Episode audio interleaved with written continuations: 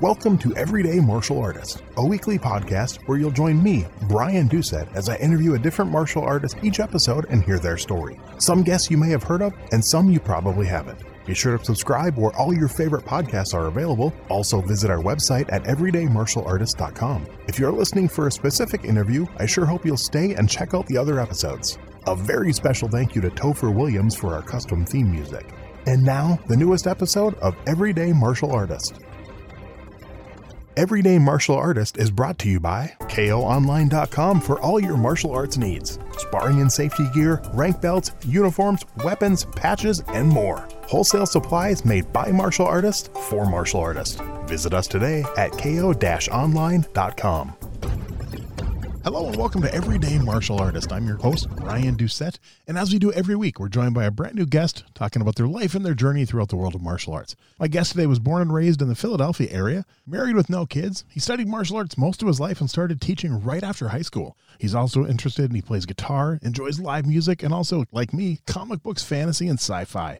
He's co-host of the Motion Martial Arts podcast. Please welcome my guest today, Daniel Marino. How are you doing today, sir? I'm doing great. Thank you so much for having me on, Brian. Hey, it's it's my pleasure. I'm, my goal is to have the hosts of every martial arts podcast on my show at some time. You know, it's like we got oh, we, we, we got to help each other. That's that's the only way the audiences grow. Is you know, it's not like you know I, I have worked in you know radio most of my life and and worked some in TV, and it's it's not like the old days where you know, if there's a show on CBS and a show on ABC, you got to pick one. No, it's a podcast. You can listen. There's no reason you can't listen to every yeah. podcast that you want. Yeah, that's great. Well, you know, maybe sometime you got to come on Motion Martial Arts podcast. Then it's too bad Dave isn't here because you know he's my he's my partner with that one. Yeah, nice. But, I, I, um, plan on having him on someday too. I just you know didn't want to do him like back to back. You know, usually sure, when I've had yeah. co-hosts, I've tried to spread it out a little bit. So, but yeah, he's definitely Absolutely. on my list too. So let him know that I'll be I'll be coming for him next. Yeah. Cool. Well, you, I know you said you've listened to the show a little bit, so you kind of know how we how we start things. I want to go back to the beginning. I, I know you told me you started at age nine, but I want to know what led to that. What was there a certain spark that gave you interest? Was it your mom and dad saying, you know, hey, you're a troublemaker, we're putting you in martial arts? Kind of what led to it, and what launched your martial arts journey? Oh, it was definitely personal interest. You know, if I were to say if there was like no, the very first thing was the Teenage Mutant Ninja Turtles. Nice. Cartoon, comic book, or movie? Um, initially the cart, actually, initially it was the toys. Okay. Uh, you know, like that, that was probably first. So first the toys that I got for Christmas for my aunt. I was probably like four years old, something like that. Then the cartoon. And when I was a teenager later, I got really into the comic books. And actually to this day, I still read, I, I read the current comic books and they're great. So, you know, that's definitely where I'd say like the earliest time the, the specific interest in martial arts started for me was with the Ninja Turtles. But just you know other stuff over the years too. You know, mm-hmm. when I first started, when I started training around that time, I I recently got into Dragon Ball Z. Oh, nice. And I was obsessed with it. you know, like I, I was eight, nine years old. So that also was a big contributing factor that made me actually start training at a school. But you know, I just immediately loved it. So did it take convincing for your parents, or did you just say, "I want to try this," and they let you? No, yeah, my parents were very supportive. You know, it seemed like, um, and you know, they they they knew that I was I, I have a bunch of brothers, and I think I was more into like Batman and the Ninja Turtles and stuff like that than they were. So they, I think that they really identified even when I was young that it was something that I was just had a natural interest and inclination towards. Had you tried any other sports before that? Nope. No, I had you know really martial arts the only thing I th- I did shortly afterwards like try baseball. Okay try football, but team sports never did it for me. Really, karate is the only sport I've ever participated in. And you that think back to that very first school. What first of all, what style was it, and what do you remember about your first class? So you know, it's interesting. I don't really. I don't think I do remember my first class. I, mean, I remember the like the first couple of months. Okay. Early on, you know, I was pretty young, and um, you know, I, have had the same teacher my whole life, wow. pretty much. Master David Kremen runs a school. He's ran a school for more than 25 years now in Bryn Mawr, Pennsylvania. So that's where I started with him. And, um, you know, things that I remember about it early on was just, you know, like the concept of like, of, of learning how to kick and punch and fight and also working within the the curriculum and the community that he had there it was just something that I immediately took to even when I was young I, I just knew that I wanted to be good at it So you you obviously stuck with the same instructor then for a long time. What was it about him specifically? What kind of stands out about him? And because I know you trained in some other styles too, so you know compared to other instructors, what stands out about him? Oh yeah, I mean, you know, he was just a really good mentor and role model for me when I was growing up. You know, he was he, he did a very good job in the classes that I participated in of kind of um, instilling in us the, the values that I think are inherent in martial arts practice, and not only martial arts practice, really any athletic pursuit, but the con, you know, the the discipline and the focus and the work ethic that you by necessity have to develop in order to succeed at you know like a physically demanding activity you know, was something that he, I think that he did a good job, even with young kids, of really making us understand that that was like the point. that was that was what it was all about. Okay, and that was Tang Soo Do, correct? Yep. Nice. That was actually my first style too when I was ten. So. okay, cool. And mine a little little before you. Mine was in 1984, so it's probably. Sure. And actually, the the the place I trained at has since switched to Subak Do. Gotcha. Okay. Yeah. Yep. Yeah, all related arts. I know you you do taekwondo, yep, right? Correct. Yep. So, and you know, one of the things that so my teacher's teacher, Master Frederick Scott, who um is the is the leader of our group, Amcor Karate Institutes. You know, he often would like to just he likes to use the term Korean karate to refer to because you know eh, when you say when you use a term when you talk about taekwondo, you know, like that can mean a lot of different things. Mm-hmm. and depending upon what style of taekwondo you do, it's it often is like it, can be almost indistinguishable from Tang Soo Do. And you can tell if someone calls it Korean karate, most likely they had started training probably at least in the 60s. so because yeah, that's yeah, kind of 60s, 70s, that's what it was. I mean, that's how they that's how they had to market it because no one knew what Taekwondo was, no one knew what Tang Soo Do was, but they knew sure. what, they knew what karate was. Yeah, definitely. So at, at any time in the, those young ages when you first started out, did you get involved in the competition side of things? Yeah, I got involved in the competition side, uh, you know, almost immediately. I think I did my first competition when I was still a white belt. Okay. And um, it was a big part of the group that I was part of. I mean, to this day, it's still a big part of the group that I'm a part of. And, you know, it was something, I, you know, I'm sure we can talk more about the other martial arts experience that I have. And, mm-hmm. You know, a few years ago, I was a lot more critical of point fighting and um, a lot of the sport side of karate. And I've really come to appreciate it you know a, a, lot in more recent years just because you know i think sports are great you know they're a really good way to challenge yourself they're a really good way eh, to become a better martial artist and you know it is also important to understand you know where they break from reality and the skills that are neglected in a point like in a sport like point fighting mm-hmm. or maybe even the bad habits that they can create for you know self-defense or full contact fighting. But at the same time you know i, I never participated in anything competitive or athletic other than sport karate. I really appreciate having that in my background because i think it did teach me a lot a lot of really good lessons a young age. Did you do sparring? Did you do weapons? Did you do breaking? Did you do you know pattern? What you what you all compete in? Yeah, I mean, over the years, I've kind of done all of those things in competition at least mm-hmm. once or twice, but it was mostly point sparring and forms competition. Okay. And did you ever get into the the musical forms side of things, like the NASKA type stuff, or was it more traditional? No, more traditional. You know, they, they, they never got into the the NASKA kind of more what people would strictly think of as sport karate. But um, yeah, it was all all within the Tang Soo Do community. And back then, is there any like one specific tournament that stands out that you just either you did really really great, or maybe something just didn't go your way, something that kind of that you you still remember to this day pretty clearly? Yeah, sure. I mean, I have a lot of strong memories, but you know, when I um my very first tournament, I lost to a girl in my division that was oh. significantly smaller than me. Ouch. Okay. my my young self had to swallow my pride a little bit there. Yeah. I think that in in retrospect was a probably a good experience. Mm-hmm. Um, my second tournament, I think I was an orange belt. I won first place in the forms division, which nice. also was a great experience. You know, it was something I was really proud of.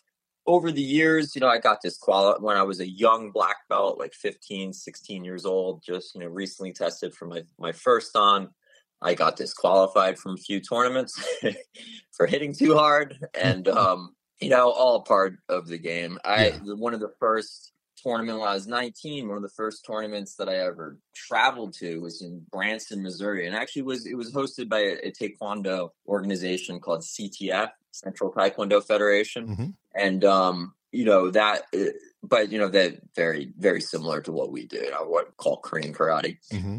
but that tournament was a hard experience for me. You know, I didn't win anything, and I got my nose broken in my first fight of that tournament. So it was, you know, it was a hard one, and I think that I don't know. In retrospect, it's it, it was good to have those experiences. I one my favorite one would be that it was actually the last tournament that I really competed in up until recently Mhm. was in 2014 when I tested for my fourth dan the same weekend we hosted a big tournament in downtown philadelphia fourth of july weekend and um you know that was kind of like the highlight of it was what I, I injured my shoulder at that tournament Okay, and that yeah. pulled me out of the point fighting game but i fought well you know i had a really good round with a particular competitor that i'd gotten a lot of second places to over the years so um it was actually in a team fighting division Oh, nice. but um, I Okay. tied with I tied with him. I think we both scored three points in the round. We fought each other, and that was kind of the best I'd ever done against him. But I fought a heavyweight competitor in the Grand Champion division and um, tore my labrum, my left shoulder, and you know that kind of took me out of the competition side of things, and um, you know led me to other places. I definitely want to get to that, but uh, one thing I got to ask you: what what was your weapon of choice when you? If you I, know- I wasn't sure how often you competed with weapons, but what was your one that you chose to do usually? Um, no, I- yeah, I just I did weapons competition a bit as a red belt, which was for you know our style right before black belt, Mhm. and, and as a first dan, but it was just staff. Okay. Yeah, yeah, that was, and that, in my organization, some of the you know really senior members, I think, do some other weapons Mhm. like traditional Okinawa, like Sai. But um, for the most part, when you know we only do staff forms. Okay. I know my my old uh, my original Tang Soo Do instructor, Subakdo instructor. Now they do. Um, I don't know if they do it for competition, but he teaches a lot with canes. He's he's so far the the one of the few instructors I've met that actually teaches like self defense with canes and and stuff like that. So Yeah, I've seen that around a lot. You know, I don't know if it, and I, now I think about it, I guess it might be a Tang Soo Do thing. Oh, could be. Could be. Yeah. All right. So you said that you know injured the shoulder, and that kind of led you in a different direction. So what came next in your martial arts journey? So um, later that year, at the very end of 2014, I drove down to North Carolina and attended a seminar with Ian Abernethy. Nice. Okay. Yeah, you're familiar with Ian? Yeah. Oh, yeah. He um he was somebody who I'd followed on YouTube for a while before that, so I was familiar with his work. I should say too that I was always very fascinated with the forms and with applications of the traditional forms. You know, something that you know Tang Soo Do, most Tang Soo Do, as opposed to subakdo, and you know a lot of Korean, a lot of uh, taekwondo hmm is that we uh, you still practice the the traditional karate forms. So we have Korean names for them, but the forms are are the same forms you practice in the Japanese and Okinawan styles of karate. So I my teacher was always interested in application work, and I was also always very interested in it. So we always used to you know play around with it. It was something you kind of did on the that we would do on the side hmm but the, the main focus of, of my training growing up, you know, was more, you know, conventional approach to karate and sport karate too. So it was sport competition and was also just, you know, karate as an athletic pursuit. But we, you know, the the application side of things with the forms was only ever, you know, like uh, something we did on the side. So when I injured my shoulder and it kind of made me, it took me out of competition. I was looking for other things to do. I'd always been interested in this stuff. So I decided to go down and train with Ian. And it was a great experience. I mean, that first weekend that I attended with him, like really changed the way that I looked at karate entirely. And was it shortly after that? Is that when you opened your own school? And also, and, and before we get to the opening your own school, at what belt? And because you said you started teaching right after high school, so obviously that was something that you it kind of drew you in pretty quickly. Oh yeah, absolutely. And you know, we were even talking before about when I was really young when I first started. I mean, I knew I wanted to be a karate teacher by the time I was 10 years old. Nice. yeah, it was just something I really was fascinated with and was called to. So it was always, you know, and my teen years, I did break training like a six month period, you know, and it's just pretty typical stuff, you know, like teenagers start forming friend groups Mhm. around that age, and you know, your friends kind of become almost like a second family to you. So I got pulled out of it for a little while, but then when I came back to it, I just knew that it was what I wanted to do. So, I, and it, it turned out to be a good decision too, because I considered going to college, I considered even joining the military, but, um, you know, just to do something before I did that. But you know, I kind of felt that if I just get started with this now and dedicate myself to it, that, you know, probably it would work out. And it turned out, it turned out to be a good decision because, you know, I, I don't have any student debt that I'm dealing with. And I'm also 32 now, but I've been teaching full time for, you know, more than 10 years already. So wow. pretty experienced at what I do. So what, what led you to want to, I mean, I know you said you wanted to teach since you were a kid, but you know, a lot of people that want to teach, they just teach out of someone else's school. What led you to actually wanting to open your own school? Uh, well, yeah, I just wanted to be able to make a living with it. You know, when I when I say I started teaching um, right out of high school, I started teaching for my instructor. So I right. te- I taught in, in his school, for like a solid four years. You know, I was doing it full time there, and um, it was good because it gave me the experience of what it's like to run like a full school. And um, then, you know, from there, I you know borrowed some money and I opened up my own commercial location. The first two years when I was you know running my, when I had my own school were rough because you know I was wasn't even breaking even. You know, I was in the red every month, so I was working second jobs just to get by. I was living with my family, of course, too, so I could pretty much be like as close to you know expense free as possible. Right. But around the third year is when things kind of turned around. I finally started to make a decent profit from it, and you know, that's what I've been doing ever since. And about how many uh, students do you have at your school? Um, we're up to about seventy students now. And is it pretty even mix of adults and kids, or more, one more than no, the other? it's definitely mostly kids. You know, okay. at this point, I do have a good group of teenagers, just because you know, a lot of students started with me when they were younger. Okay. Stay with it. I do have actually a fair amount number of teen of students that start in their teen years as well, and then a small number of adults. You know, I have a small adult class. So think back to that when you first started teaching for your instructor to now, and, and I'm I'm sure you've heard me ask this question of others, but what do you think has uh, changed most about your teaching style over the years? Yeah, that's a really good one. I you know I would say that, and it's something I think about a lot, is that there are so many things that you just can't teach. There are so many skills that students just need to learn from experience. You know, it's like I can explain it to you, I can give you some guidance to like help guide you there, but the only thing that that you that really the really the only way for them to really learn the skill or really understand the concept is to experience it. So I I feel that I've learned to be to micromanage my students a bit less. You know, like when I was younger, I kind of thought of teaching as mostly like you know giving corrections and, and giving orders and telling my students what to do. And the longer that I've been running a school, I think the more evident it becomes to me that it's like that's a part of it. But another big part of it is that it's my job as the teacher and as the school owner to just create an environment in which my students have the opportunity to have learning experiences it's not me just telling them what to do and you know relating them information directly it's me creating an environment for them where they're able to have have experiences that will teach them you know practical skills nice. do you remember the first tournament you brought your students to from your own school oh yeah absolutely i mean you know when I first started teaching, there was a year before I opened a um a commercial location. Okay. I was subletting from other places. So, you hmm. know, there was a friend of my teachers who was an athletic trainer and you know he had a facility that he worked out of and I you know made a deal with the owner with him and the owner of the facility where I paid like 600 bucks a month and I ran like three classes a week. Nice. And I opened my and I, I started that you know like 20 minutes down the road from my teacher's school. So there were a handful of students who already, who I'd already, you know, I, I'd been teaching out of this school full time for four years. Mm-hmm. So they were all, you know, a lot of this, at that point, there were many students in that school were kind of as much my students as they were my instructors that worked with me, you know, more honestly than they'd worked with him and yep. some of them even lived you know out in that direction so i was able to start with a small number of students that i, I had taught at the bryn mawr school already oh, okay. about 10 students maybe nice. so you know it becomes a little bit hard to determine exactly when I was bringing my own students to tournaments and when there, you know, I, there was a period of time when I was just I was the full time instructor at the Bryn Mawr School. Okay. You know, and did you ever host your own tournament? Have you done that yet? Nope, haven't done that. You know, there. So in our there's six Amcor schools in our group and the and we're in the Philadelphia area. So there there's a few of the schools that that host annual tournaments, but my instructor and I have never we've never done one ourselves. Any interest?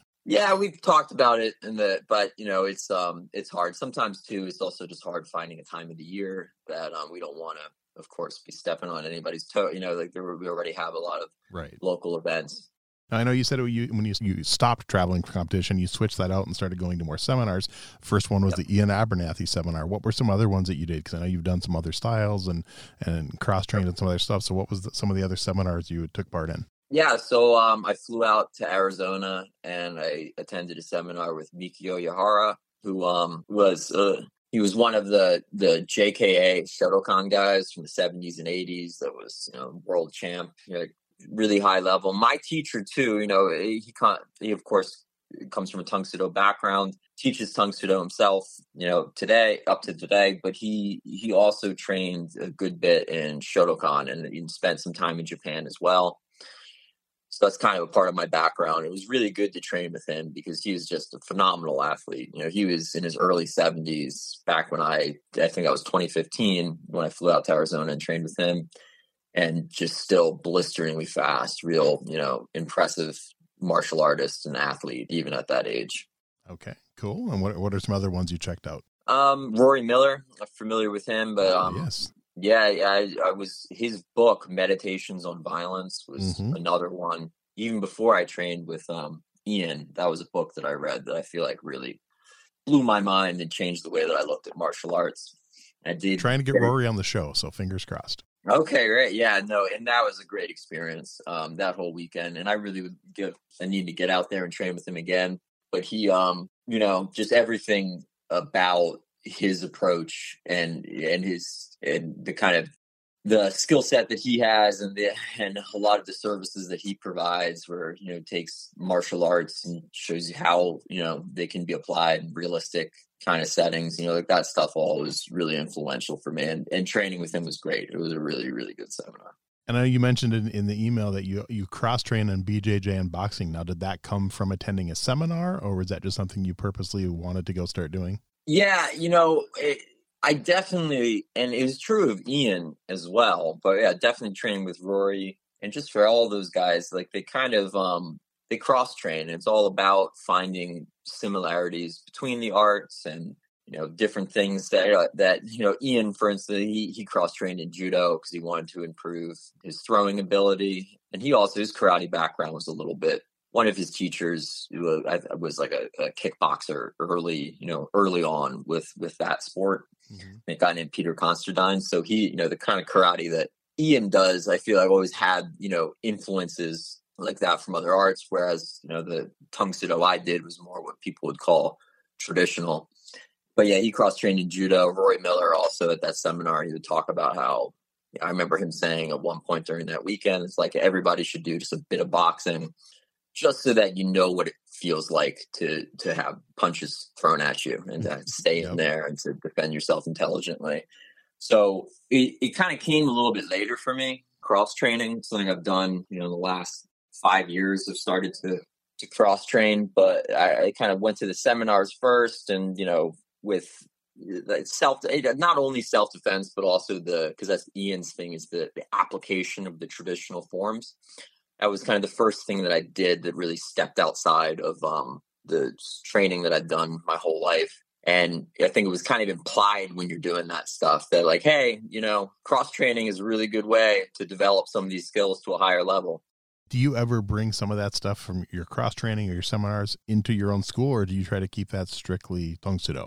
Oh, yeah, I absolutely bring it into okay. my school. You know, I would say that, um, you know, it's all it's all there. You know, it, it's one of those things that and the forms are such a big part of what we do. And for most karate, you know, it often it's like the foundation of the curriculum is based in these forms. It's, you know, it's the way that you test. It's it part of the competition as well, the forms competition. So, you know, when I was tra- uh, this the stuff that I did with Ian and the application based stuff a lot is absolutely something that's become a regular part of my students' training. In terms of like boxing and Brazilian jiu-jitsu. I mean, I try to stay in my lane. You know, Mhm. I'm not I'm not going to teach things that I don't have a very high level expertise in. You know, but I do Right. you know some basics for you know because I, I tell my students I teach them self defense. So things like and I don't know how familiar you are with Brazilian jiu-jitsu, but the like the technical get up hmm standing up base. Sometimes a technique is called just simple stuff like that. So Yeah. you end up on the ground. It's like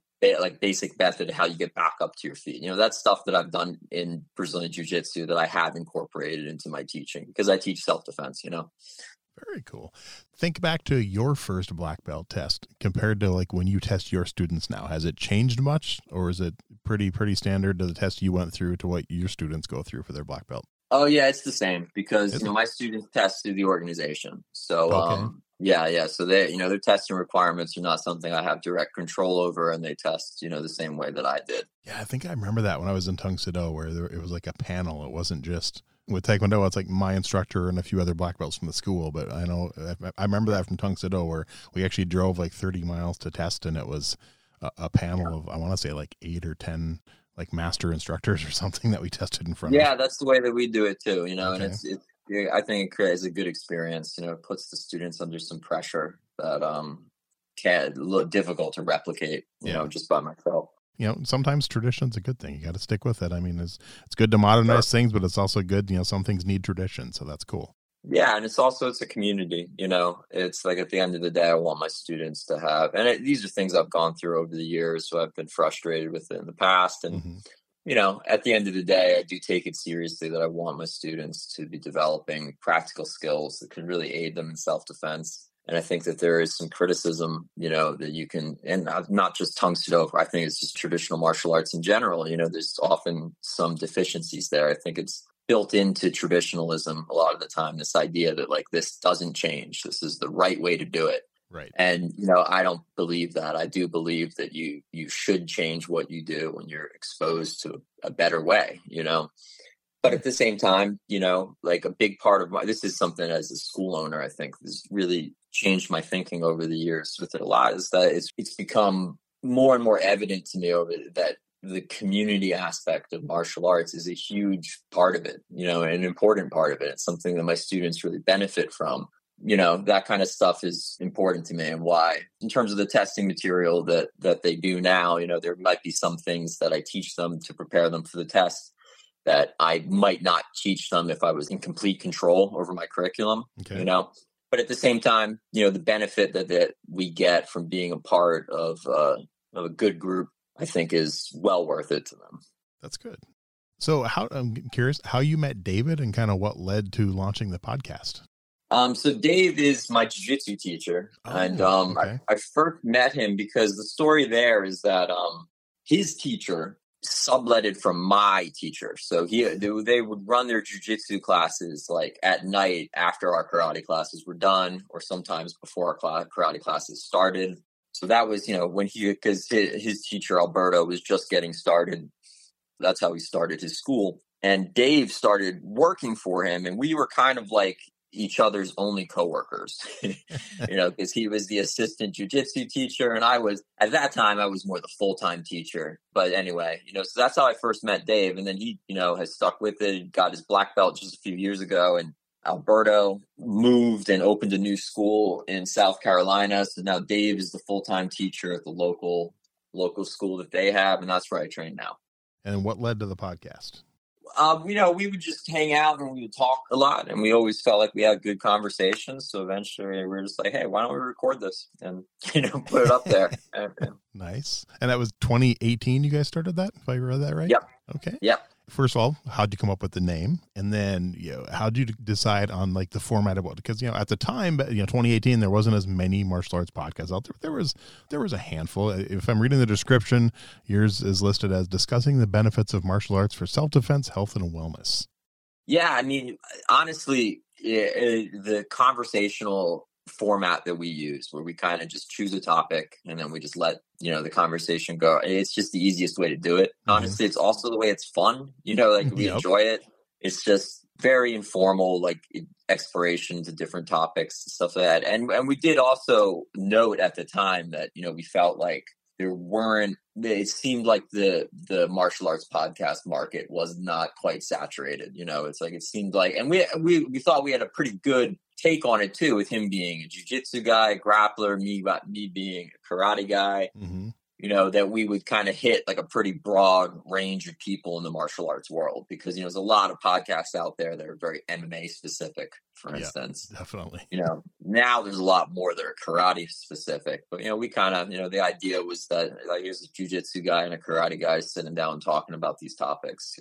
And do you guys have a set release schedule or is it fairly random? How often are you doing episodes? Fairly random. you know, we um you know, when we have time. And now, it, over the last couple of years, I think more and more we've been doing kind of episodes separately. I've been interviewing a lot more karate guys, but I still see Dave, you know, at least once a week at the jiu-jitsu school. And, you know, we've been talking about sitting down and doing more episodes together again. Okay. Well, that's good because we, we need more. That's for sure. So, yeah, yeah, absolutely. And then what what led you to the the Facebook page? It's uh is it the Naihanchi project, Naihanchi project? Yep. Yeah. So the Naihanchi project was just, you know, kind of like um it was just an idea that I had that for a few years now I have only practiced the only the only form that's a regular part of my own practice is the first Naihanchi form.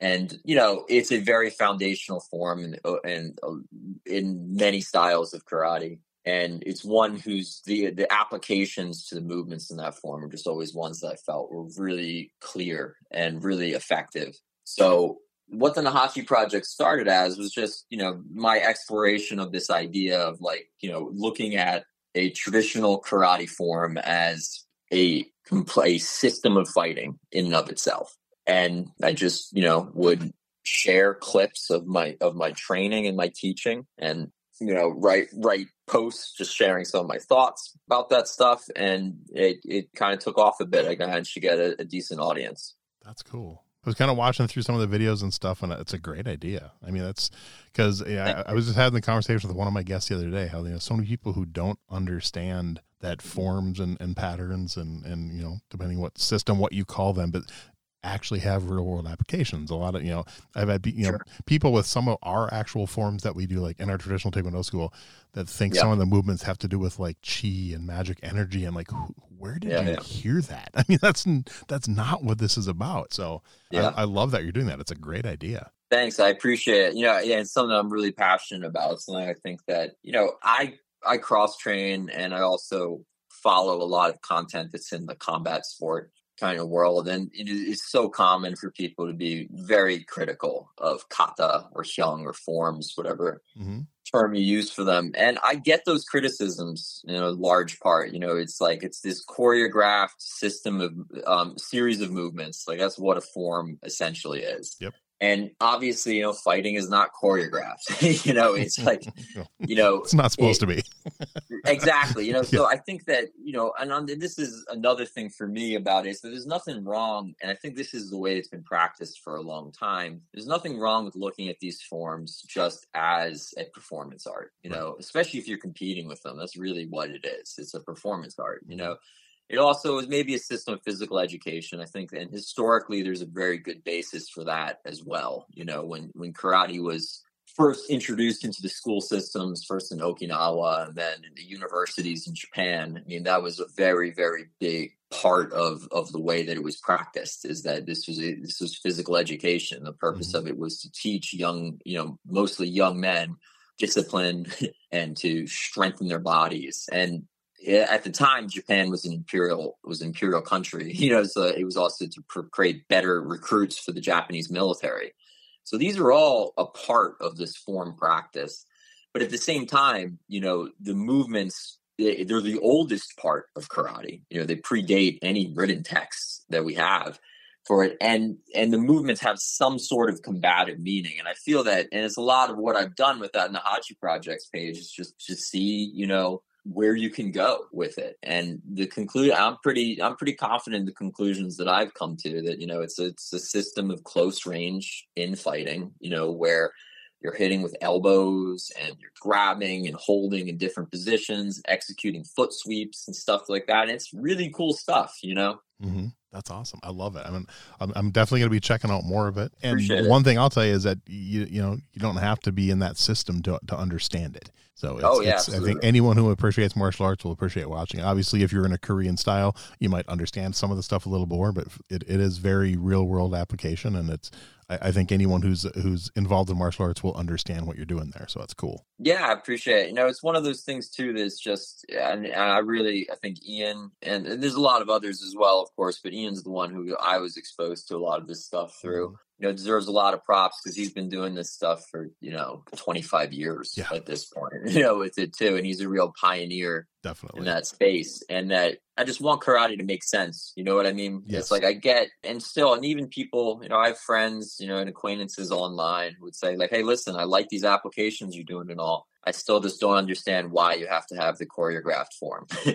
You know, why don't you just do the applications and not the form? And you know, my answer to that I've come to over the years is essentially just like because I like it. you know what I mean? Because it, it's because it's an art. You know, like I get with it.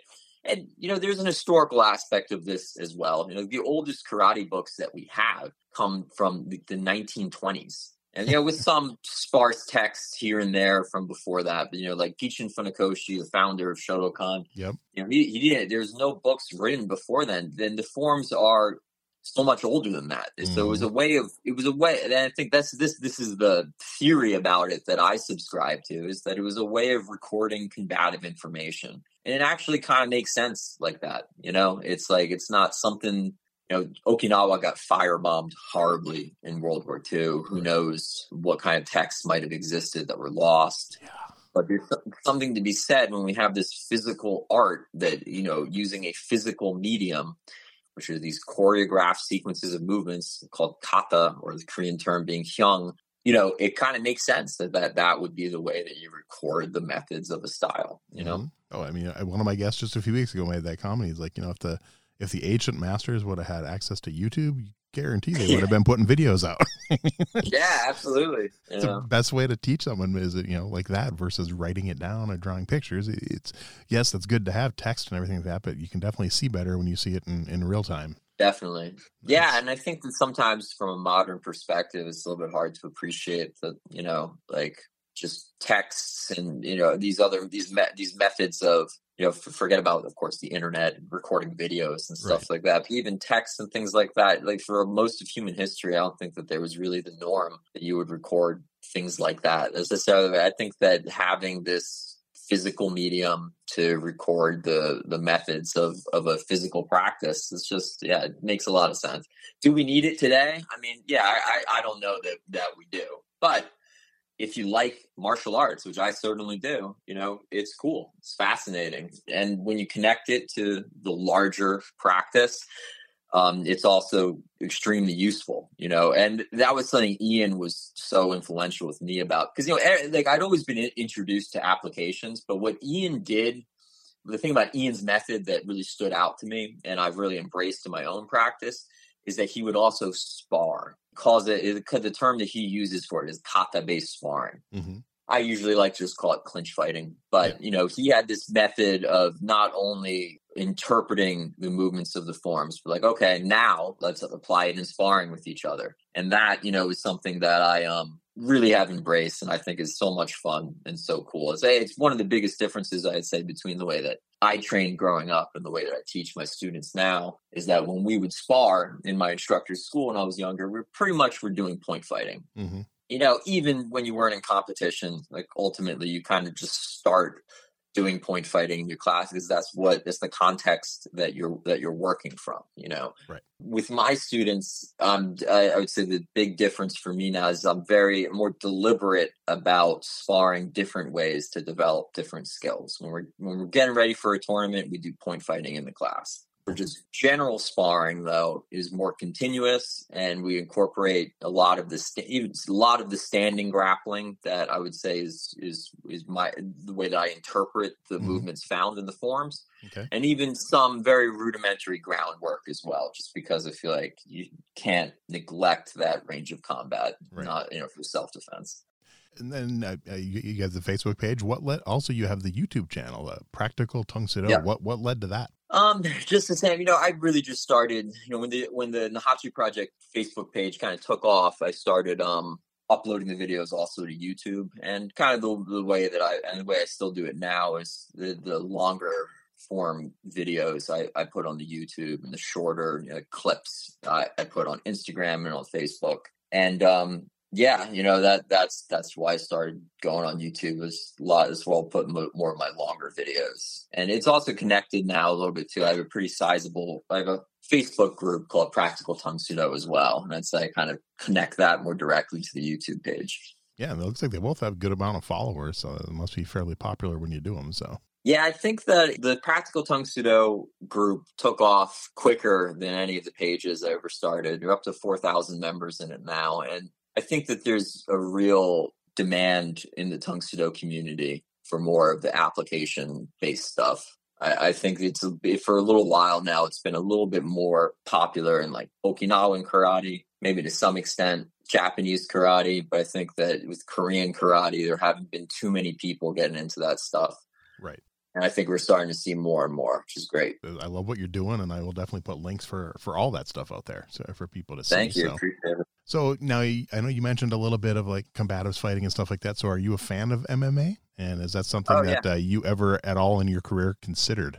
Yeah, so I never, I wouldn't say that I, I wish that I had considered it more when I was a bit younger, but mm-hmm. I never really considered it just because I was, you know, I was, I was fully invested in karate. Okay. I, the, Lyoto Machida is what got he he got me into to MMA. Nice. And I have been an MMA fan for a, a, while now. And I've had some good conversations on my podcast with Dave about this, where we say, you know, it's like you know, when people say MMA, you know, if they're referring to the sport of MMA, and then you know that's not something that I practice. You know, if you if you want to prepare yourself for an MMA competition, my school definitely is not the place, you know, for you to go. Right. But I also think, and often, you know, the MMA is kind of used in term just to mean like cross training. You know, that's what mixed martial arts. And I would say that I do practice mixed martial arts in a sense. I try to combine striking grappling together, cross train in different martial arts and bring different influences into what I do. I think the foundation of what I do will always be, you know, the basis of this Korean karate, Tang Soo Do. Right. But I think that, and you're doing it more. You're I just say you're just doing it more so for real world application, practical self defense versus a sport.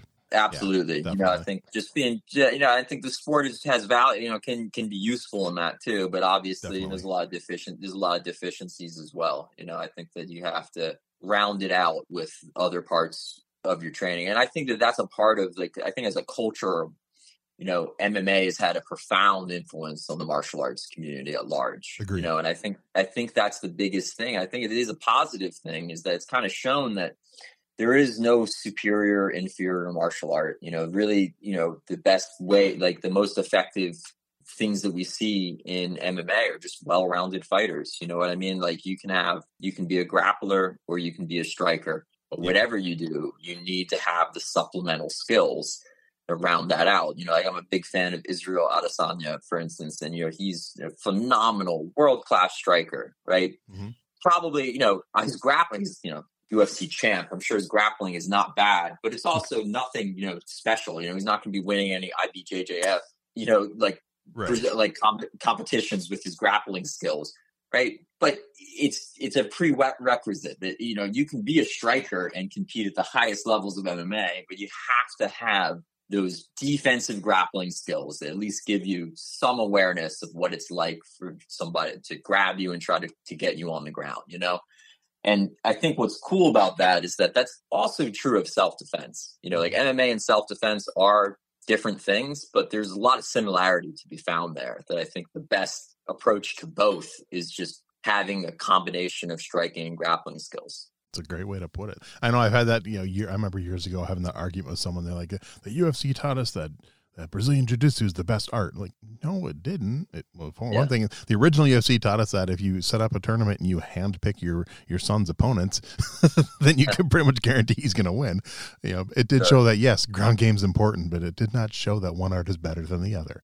Yeah, and it just shows, you know, I think that there might be something to be said that if you're a striker, there's never you know, has never had some, like a grappler or somebody trying to grab you and pull you to the ground, mm-hmm. it's like, yeah, you know, you're probably in for a rude awakening there. exactly. But you know, at this point with MMA, we've seen the opposite too. You know, if you're if you're just a grappler and you think that you can just grab a guy who's like a good kickboxer who also knows how to knows how to sprawl, knows how to frame, knows how to keep you off of him. It's like you're going to be in for a rough time as well. I think you just have to have some of both. And the funny thing too is that that's also kind of traditionally a more traditional version of karate as well. Mm-hmm. You know, karate always had takedowns, it always had holds, knees, elbows, these close range strikes that often like involve some kind of gripping as well. Like all of that stuff is found in the forms, even found in the other in the other parts of the training methodology, like one steps and you know different drills.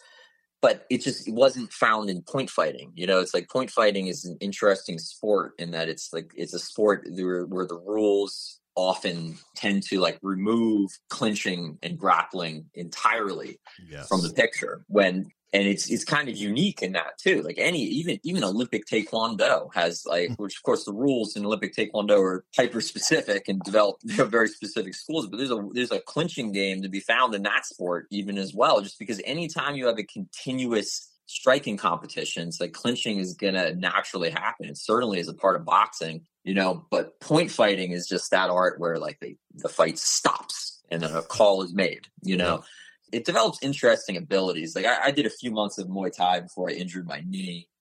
And when I was spar with those guys, I mean, you know, they would light me up when they're on the inside. But for a lot of them, I would surprise them with just being able to hit from the outside.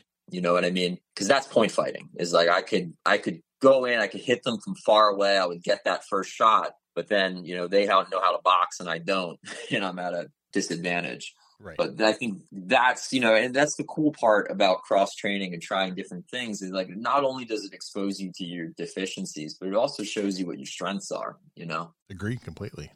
So, in all your years of martial arts, is there one philosophy you've learned that stands out? It's a number one on your list. You keep coming back to it. You still teach it to your own students. Yeah, I don't know. I mean, there's a lot of you know concepts that I'm a fan of. I mean, really, if there's one, I had a good conversation with my friend Winston years ago about this, and he's a guy who's a couple years older than me, but I've known him, you know, since we were kids. We trained together, and we would just talk about how I feel like the concept of delayed gratification is super important just for people just to like live, live a healthy functional life is like having a good understanding of delayed gratification the importance of working hard for something now and not receiving the benefit for it immediately, but receiving the benefit in the future. And both Winston and I, when we were talking about it, we were just you know, identified this like, yeah, I definitely like it was in our teachers' karate classes, like when we first really understood that that concept. That was a, my first real direct exposure to that concept. That's like you're exhausted this this sucks right now you know this is really hard but i really want to be good at this so i'm gonna do it i'm gonna put in the work now i'm gonna put in the work now for the benefit later. And i think that's probably the number one thing there's one thing that i want to relate to my students through their martial arts training it's probably that i want the training the time that they spend with me because it's often limited you know it's like it's normal that another part being a teacher is getting you said, you know, you have a certain amount of time with the student before they decide to move on to other things, or even in the best of cases, you know, they have them until they're 18 and they go away to college, and maybe they come back during the summers, but get a job somewhere else. You know, that's kind of like the what I view as is for in many cases like you know the the end of the time that I'll often have directly teaching a student, and that's a big one that I want them to be exposed to in my classes. Great answer. All right, I got some fun questions here to wrap things up. Who are three, four, five, and, and I've had people do as few as two, as many as eight, but three, four, five names you would put on your personal Mount Rushmore of martial arts? Oh, that's a good one. All right, so um, for me personally, I would have to say one would be Motobu Choki, and I, you're probably you're probably familiar with him.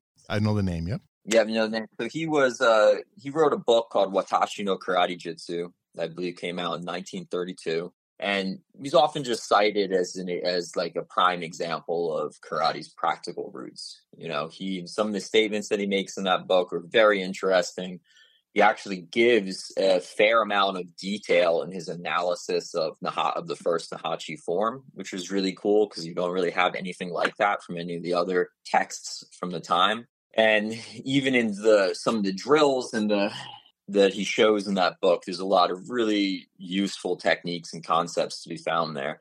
So in terms of like karate proper, you know, I think that he's a he's a early author uh, that it was very influential for me, and I think really, really good guy for people in the karate world to be familiar with and check out. Okay. I would also say Bruce Lee. Nice. Absolutely is on there for me. I actually, when I was a little bit younger, I used to kind of hate on Bruce Lee a little bit because really? I always used to be like, why does everybody think that this guy is the best martial artist that's ever lived? you know, I can think of this, you know, karate guy who could beat Bruce Lee and all that stuff. but at, over time, the more that I've actually read Bruce Lee's books. and the more that I've understood his influence historically, um, the more I've appreciated, you know, how incredibly important a figure he is in martial arts history. I mean, you know, the things that he was saying and things that I personally adopt myself, the whole, you know, you know, take what is useful, discard what is not, you mm-hmm. know, what you have and what you have left is uniquely your own. That whole Jeet Kune Do kind of methodology that he has behind it, I think is just way, way ahead of his time. You know, even to this day, for a lot of it, still yeah. ahead of a lot of the martial arts world. So I think Bruce Lee really was a genius, you know, phenomenal athlete, and I think he really a genius martial artist. Nice. Um, I also would say that Jigoro Kano, you know, and for him, he, he, he he's kind of, I guess, just the best person to choose, the founder of modern judo.